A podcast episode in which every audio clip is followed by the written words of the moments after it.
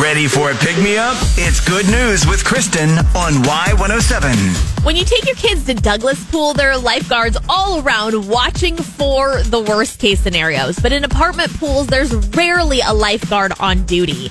And seven year old Massa Brown went to his apartment complex's pool with some family members. And he's just playing, having a good time. He's like a fish out of water.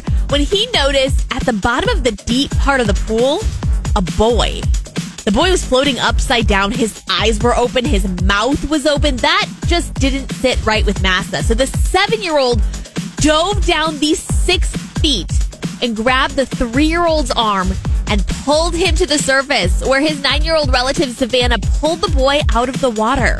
Now, Massa's family had called 911 when they saw what Massa was diving for, and Savannah's mom performed CPR on the toddler who started breathing again by the time fire and rescue arrived. The toddler was taken to the hospital and is now in recovery. Something that likely would not have been possible if Massa hadn't noticed him at the bottom of the, of the pool and taken immediate action.